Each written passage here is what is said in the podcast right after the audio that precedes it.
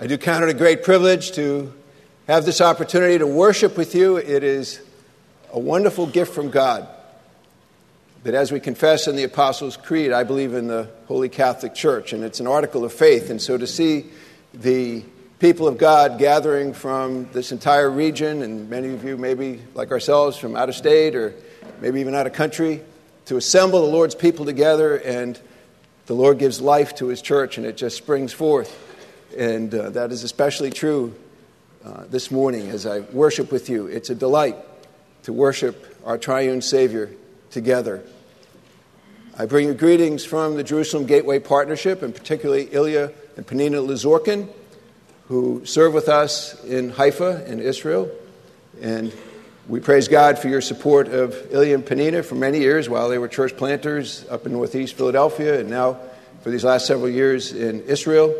Uh, I can assure you that God is blessing his ministry, and your investment in them is bringing great fruit for the gospel of our Lord Jesus Christ. And so I just praise God for your support. Now, we likewise support uh, Ilya and Penina, Lazorkin, and we are uh, in partnership with you in that ministry together. So I do also bring greetings from our congregation, New Life in Christ Church in Fredericksburg, Virginia, that uh, we have heard testimony of Orangewood and its kingdom mentality, its kingdom commitments, and it has been a blessing for us to just know by reputation the congregation, uh, the congregation of Orangewood Presbyterian, and then to meet your pastor, Jeff and Katie, on this trip. And this past April, together with other pastors, it was just a great joy to be able to share that vision with another congregation. Our congregation has been involved in supporting congregations in, in Israel uh, through the Jerusalem Gateway Partnership, and then to have, have these pastors come alongside was a great joy to me. So uh, it's a great blessing and encouragement to me to be with you this morning and to share this vision from God's Word that He alone can rescue.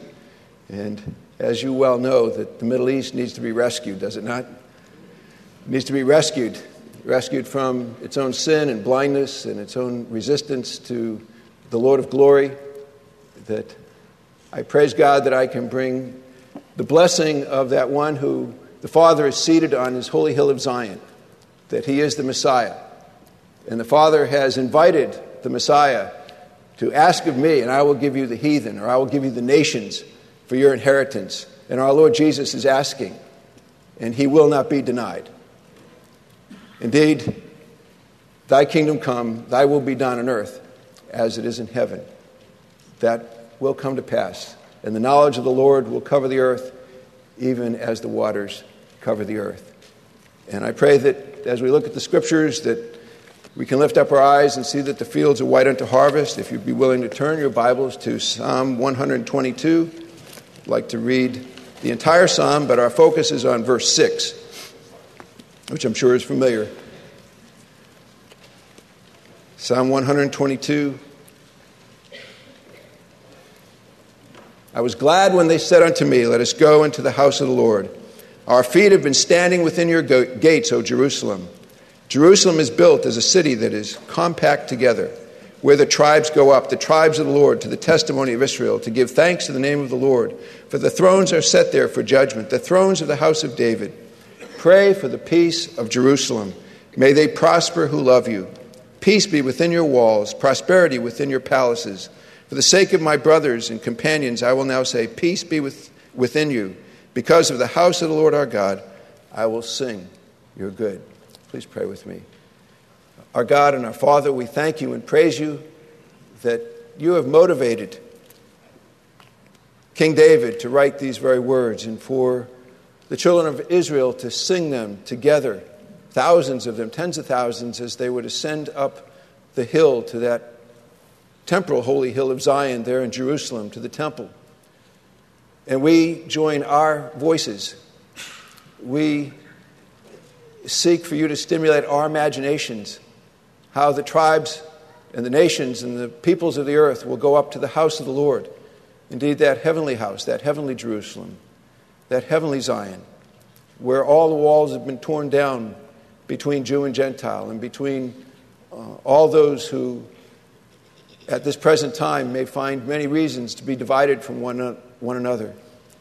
But we pray that you would send forth your Holy Spirit and give us a gospel imagination to be able to see how the gospel of our Lord Jesus Christ can tear down age old, centuries old, even millennia old walls that exist and have brought great distress to the Middle East, to the city of Jerusalem, and indeed to the world. We pray that you would help us to see the gospel as the power of God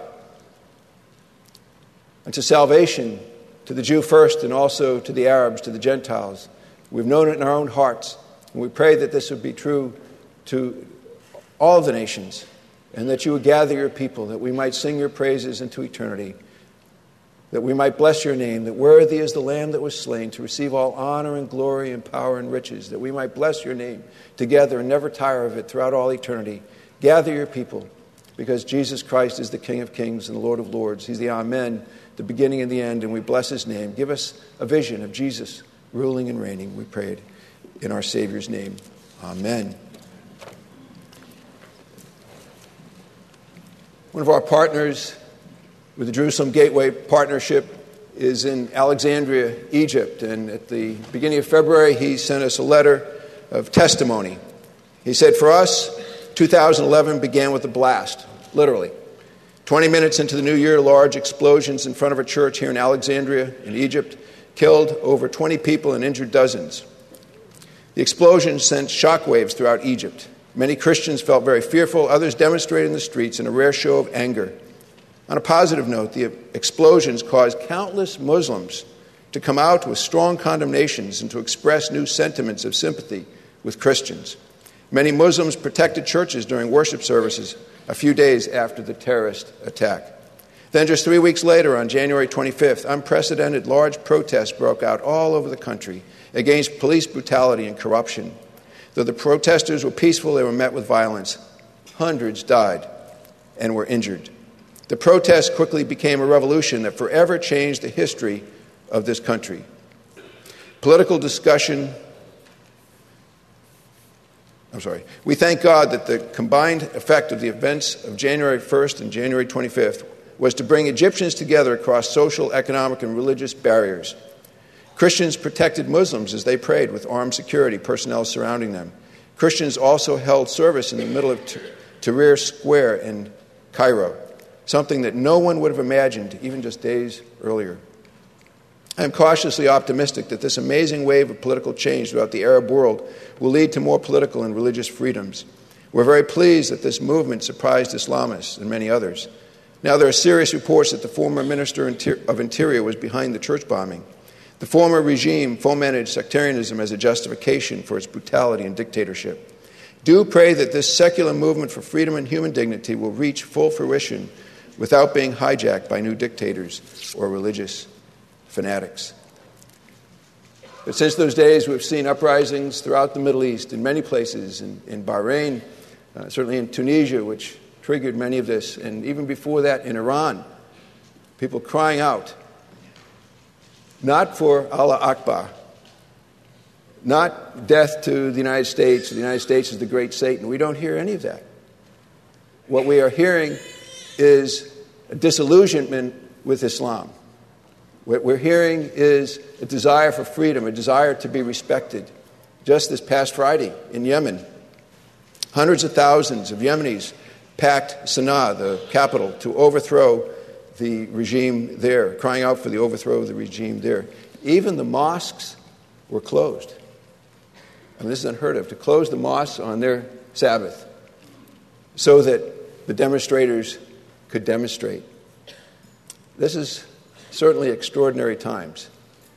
And the Lord calls us to pray, Thy kingdom come, to pray for these peoples. They are crying out for freedoms uh, that they may not even understand, but they certainly want to be respected as uh, people with dignity, that their dignity be respected, that they be respected as individuals. They want an economic future.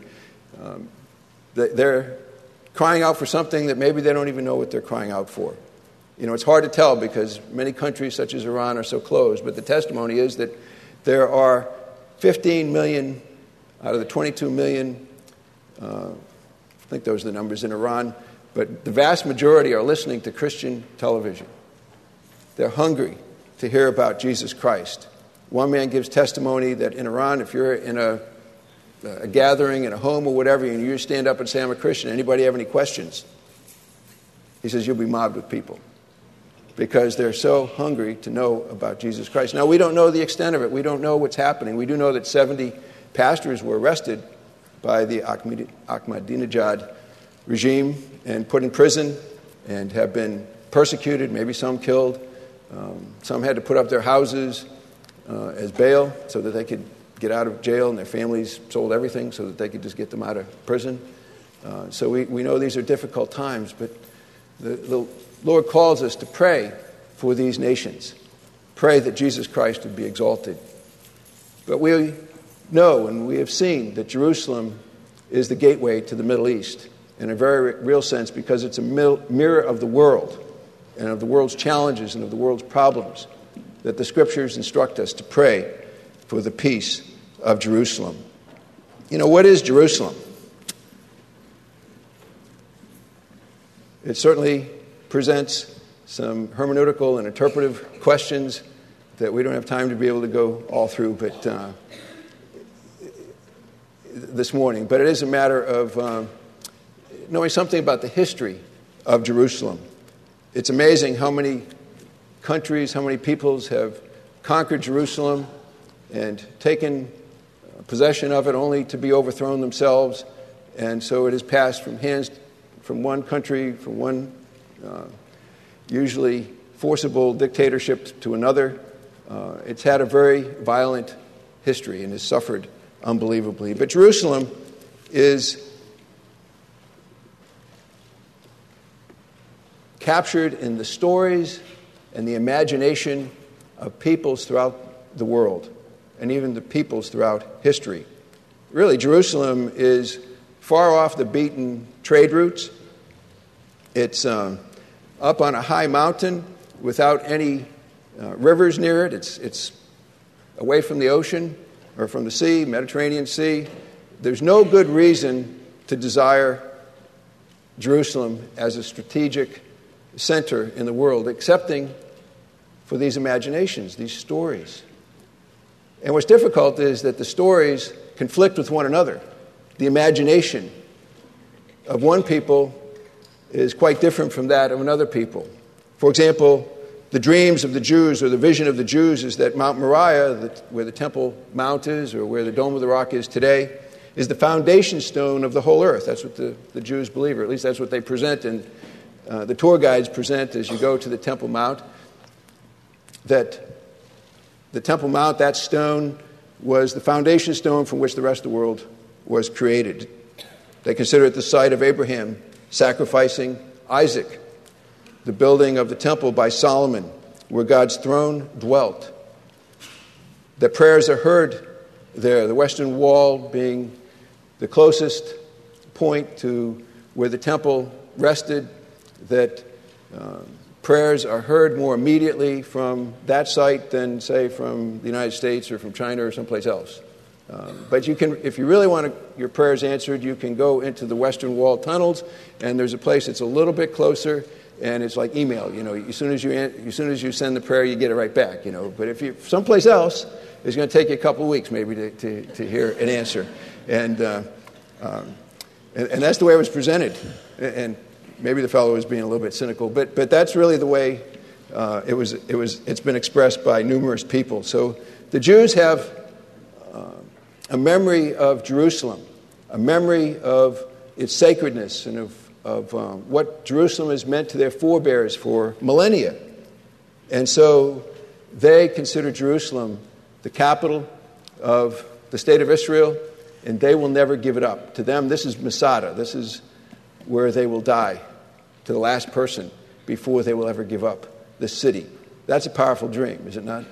and a powerful interpretation. So it's the dream, it's not just the physical place, it's the dream, it's the imagination. Well, Christians came along in the fourth century, and Queen Helena, Constantine, the Emperor Constantine's mother, was sent there to identify the holy sites where Jesus uh, served and ministered, where he died.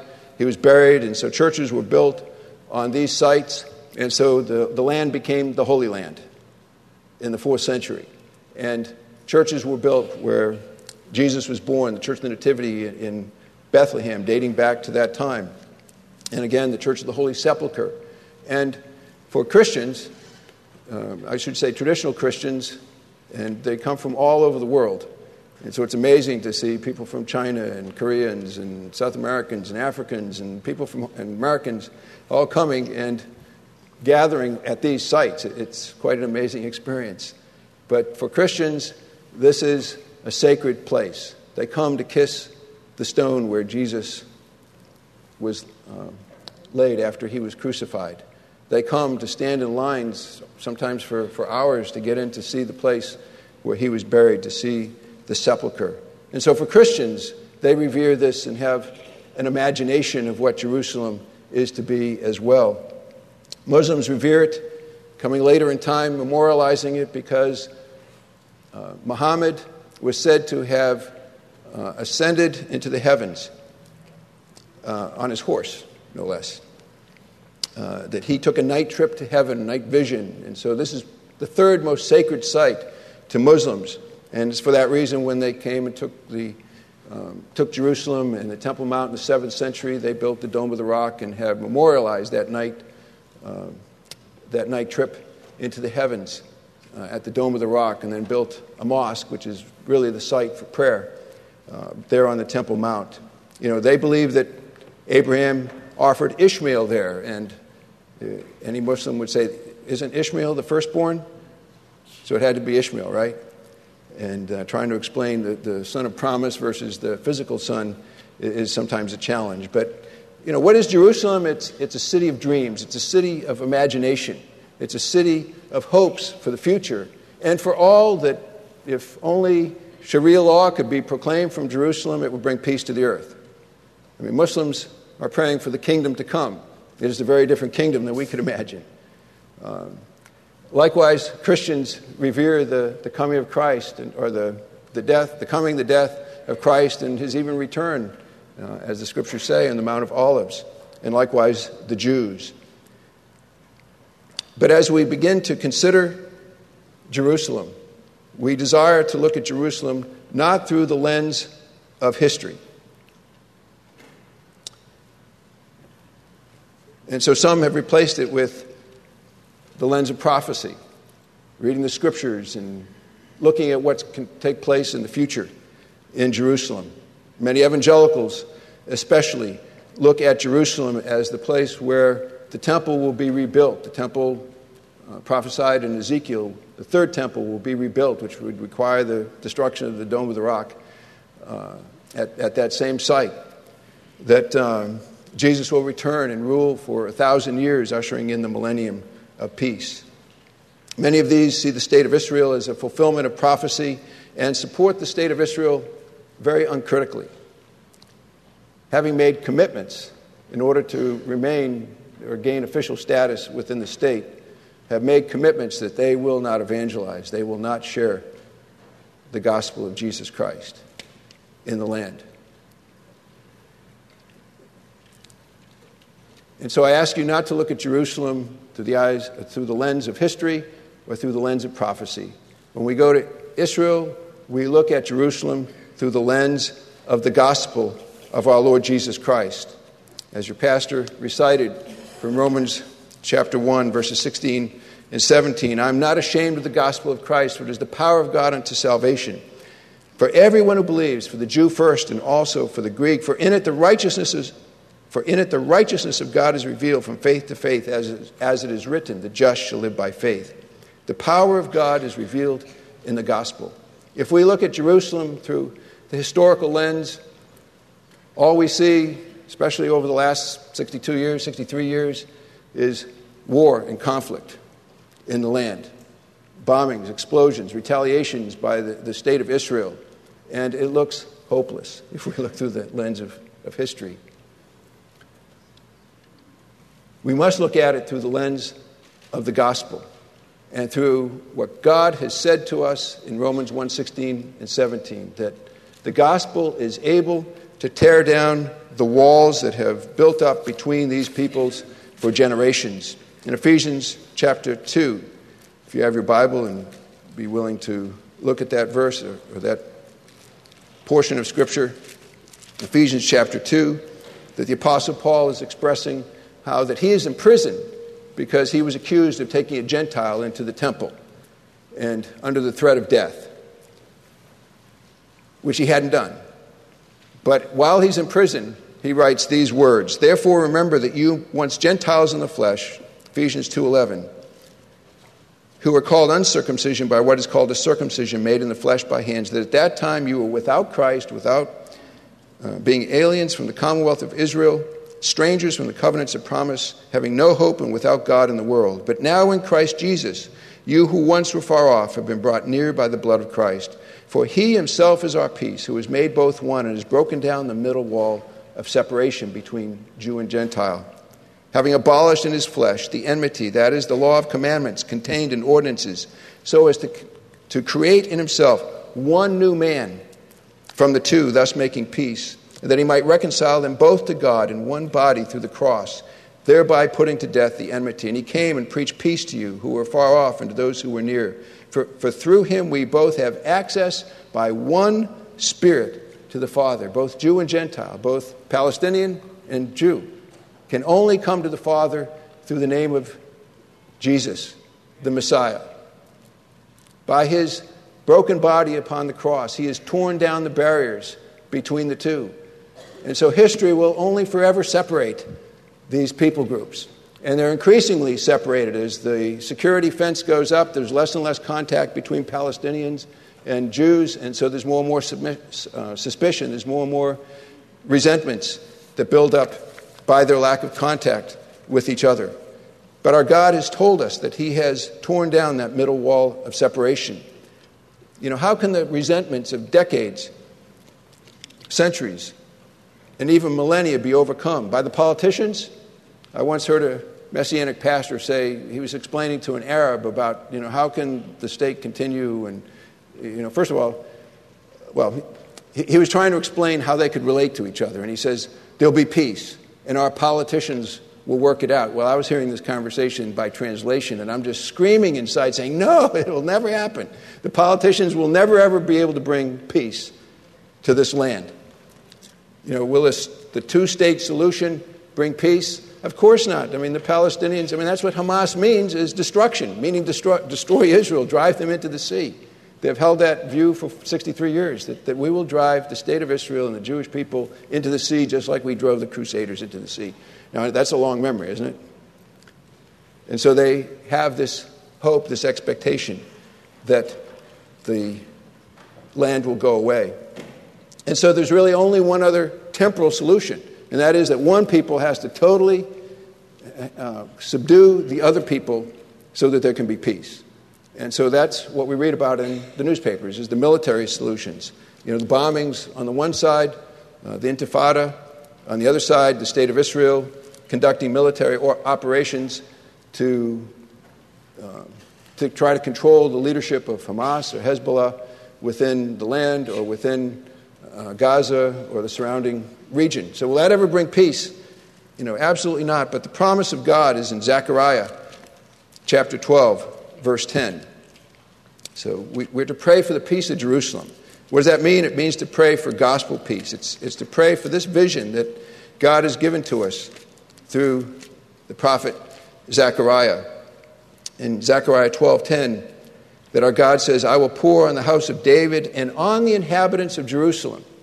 So it's not only the Jewish people, the house of David, but it's there, there's others within the city that uh, are not Jewish, that are Armenians, for instance. And I'm grateful for the opportunity to fellowship with an Armenian brother that's there. And he gave me an opportunity to, to teach a seminar on the letters of Paul to the St. James Armenian Orthodox Seminary in Jerusalem. And it was an extraordinary experience as I was reading these verses and saying, not only will God send, pour out his spirit upon the, the Jews, but he will pour out his spirit upon the Armenians and all the inhabitants of Jerusalem the spirit of grace and supplication that they will look on me whom they pierced.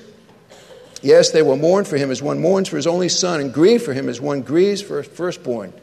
You see, what will happen is that instead of focusing upon the sins of others against themselves, they'll begin to realize that their sin against Almighty God, that they're the Christ killers. And, and that's, those are very painful words for a Jew to hear because they've suffered as being the Christ killers. But it was really to the Armenians that I was reading this verse, and, and I said, you know, and I don't know what prompted me to say it. I said, you know, I'm the Christ killer. And they said, no, no, no, you're not the Christ killer. The Jews are the Christ killers. And I said, no, no, it was my sin. The Bible says in Isaiah 53 that it was my sin that Jesus took upon himself. He died for me, and he died for you, and, and you are Christ killers also. He said, no, no, no. And uh, they, were, they were fighting it, but because everybody, he says, the Jews spit on us. And so we don't think about Armenians and the Jews having conflicts, but there's that tension, and it's gone on for centuries in conflicts. But it's only when we begin to see that it's our sin that's the greatest threat to our soul, not the sins of other people. Now, that doesn't mean that, that, that the offenses of others aren't great, and they are great in the land of Israel. And don't have time to share with you some of the ways that both Palestinians and, and Jews have, have, Jewish people have offended and hurt each other. Just one story that a dear brother in Bethlehem gives testimony um, how his family was caught up in the war in 1948, and his father was a medic there in Bethlehem. And in 1948, after May 14, the Declaration of Independence, um, the Arab states gathered together, try to defeat the state of Israel or the people of Israel and, and to reclaim the land. And um, anyway, his father stepped outside the door, didn't get feet from the door when he was shot and killed instantly.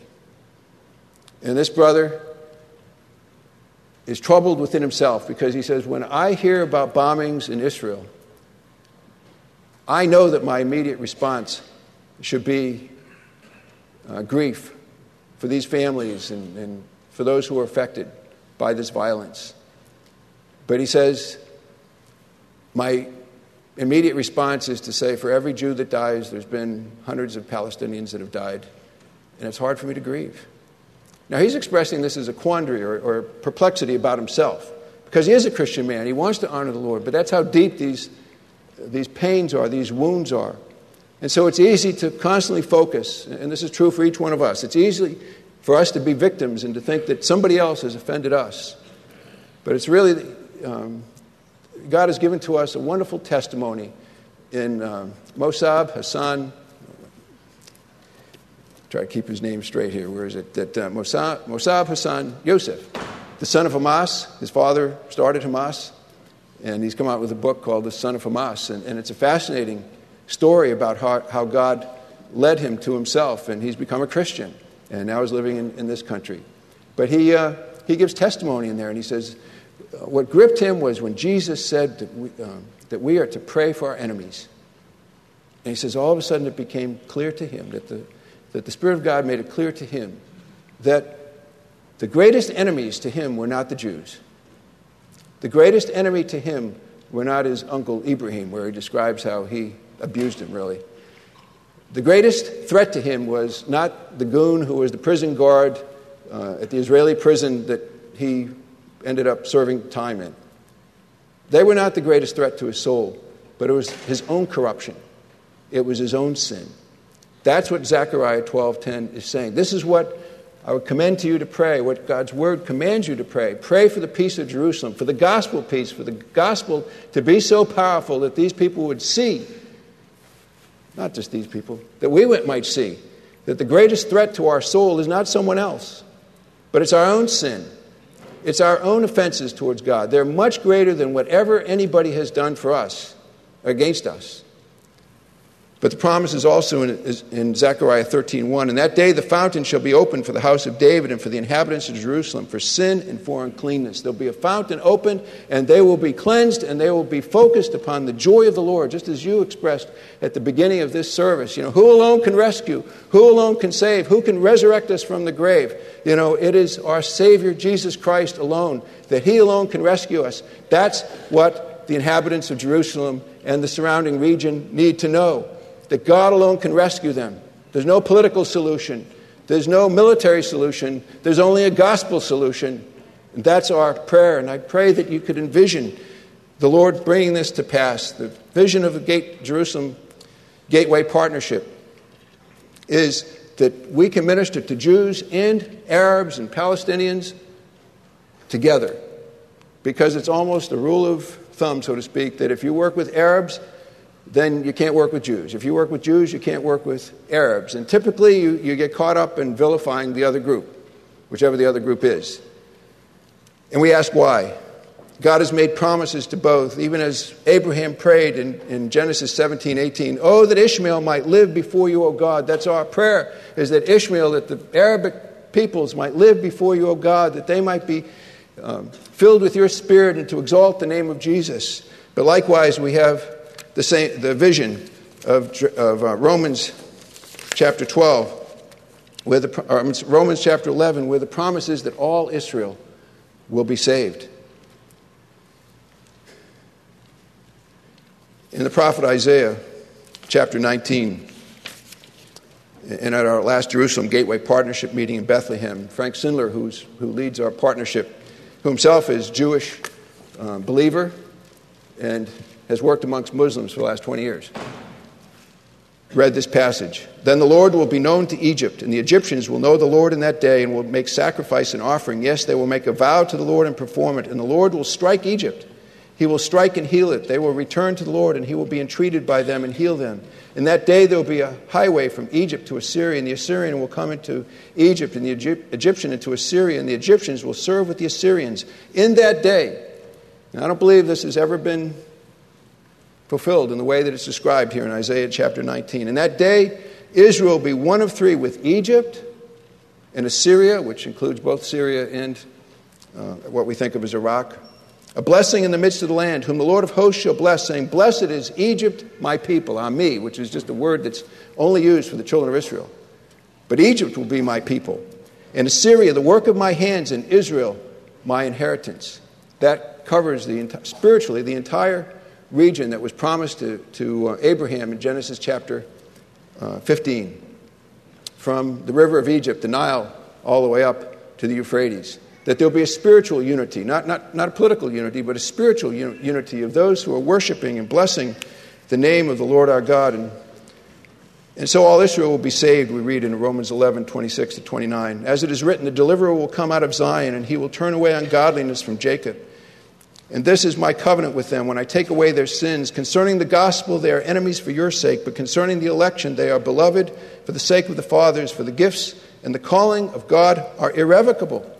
If God has called the Jews, even though they're in a state of blindness, even though they're enemies today of the gospel, and we could go on and on about how they're enemies for the gospel, and that's true, then nonetheless the promises of God remain secure because of his integrity.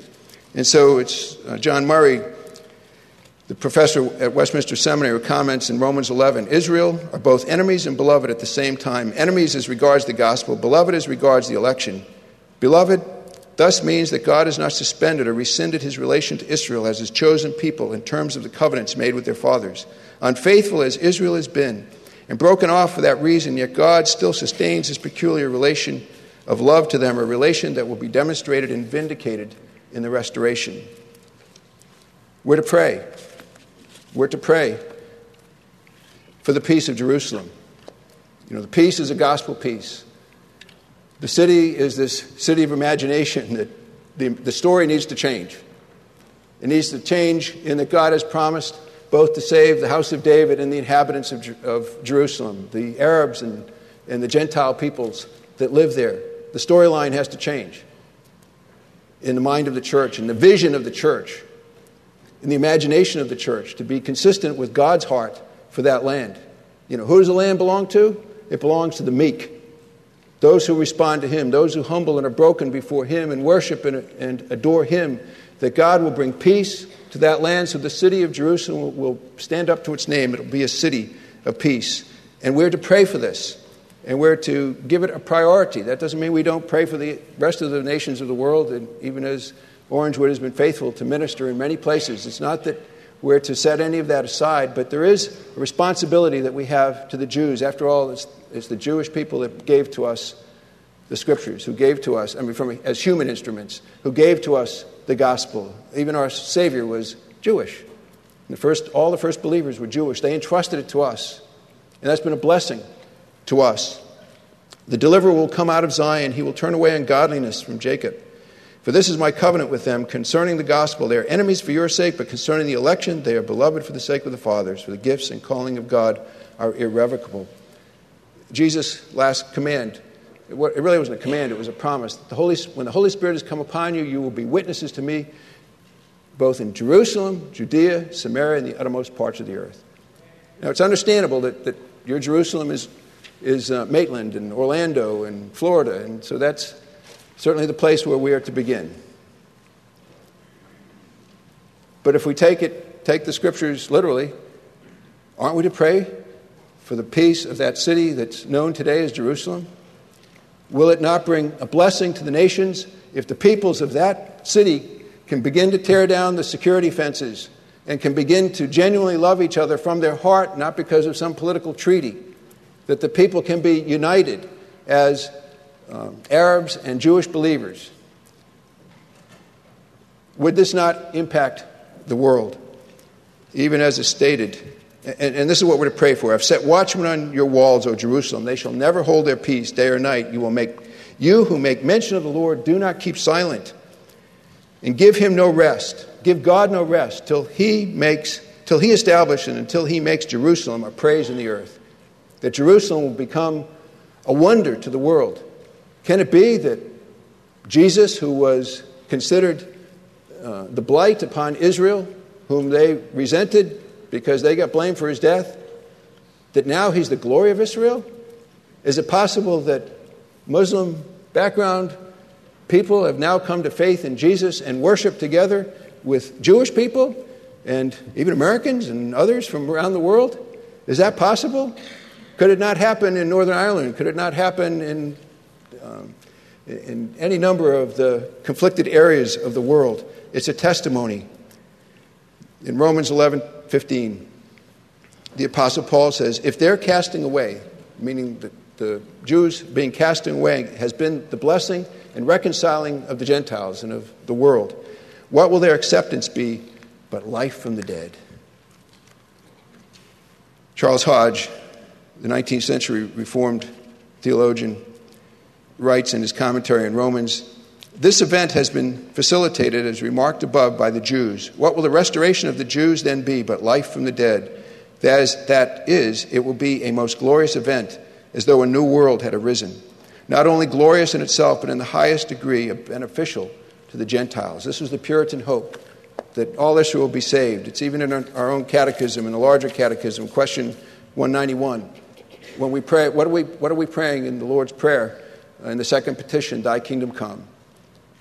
What we're praying for is that the kingdom of Satan would be shattered and destroyed, that the gospel would prosper, that the Jews would be called, and the, and the fullness of the Gentiles gathered together to the glory of God. I pray that the Lord would give you and has given you that vision of gospel peace coming to that land. That is our vision, and we are confident that though we're few, it's the power of the gospel that's powerful. It's not how many of us that there are, but that He will bless His word. We're there to support the congregations, to help them, to do the ministry of the gospel. To um, we don't go to do it ourselves. We, we go to really learn from them and to see how God is is ministering uh, there. Um, so many stories that I wanted to tell, but I'll just tell you one that, that was so powerful to me. On, on February 16, we met. Uh, Messianic, a couple of Messianic pastors and a couple of, uh, well, Palestinian from Bethlehem and an Arab Israeli, and there is a difference. Um, but anyway, uh, we gathered together and they were beginning to talk about the politics and the problems, and, and, it got more and more intense and more and more intense. I mean, they were Christian gentlemen, and they were very gracious to one another, but it was getting more and more intense. And uh, I was supposed to, at 12:15, you know, minister the Lord's Supper because one of these brothers had to leave.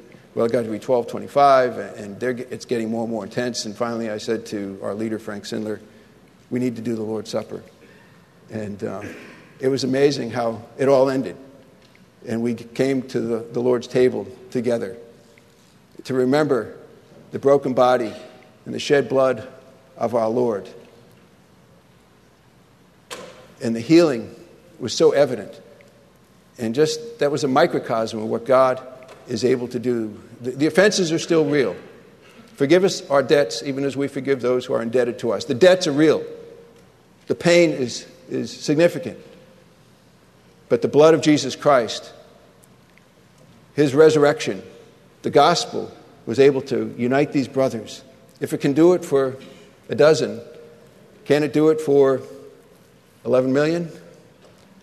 Maybe not every last one, but so many that it will be a wonder of the world that all Israel is saved. It will be a testimony. We're to pray, to believe that our God is able to, to do this. Pray for the peace of Jerusalem. Shall we pray? Father, thank you so much for the blessing that your word is to us, that it does give us an imagination and, and dreams that we dare not dream ourselves.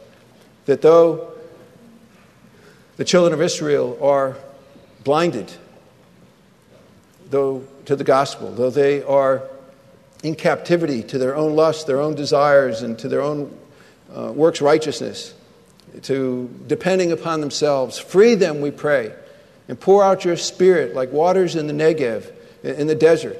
We pray that you pour out your spirit and that the, that the Jewish people and the Palestinian people and the Arab people would stand and worship and wonder before the living God and say, Our God has done great things for us. Though we've sown in tears, we're reaping in joy. And the nations will say, The Lord has blessed them, the Lord has, has comforted them with a great comfort.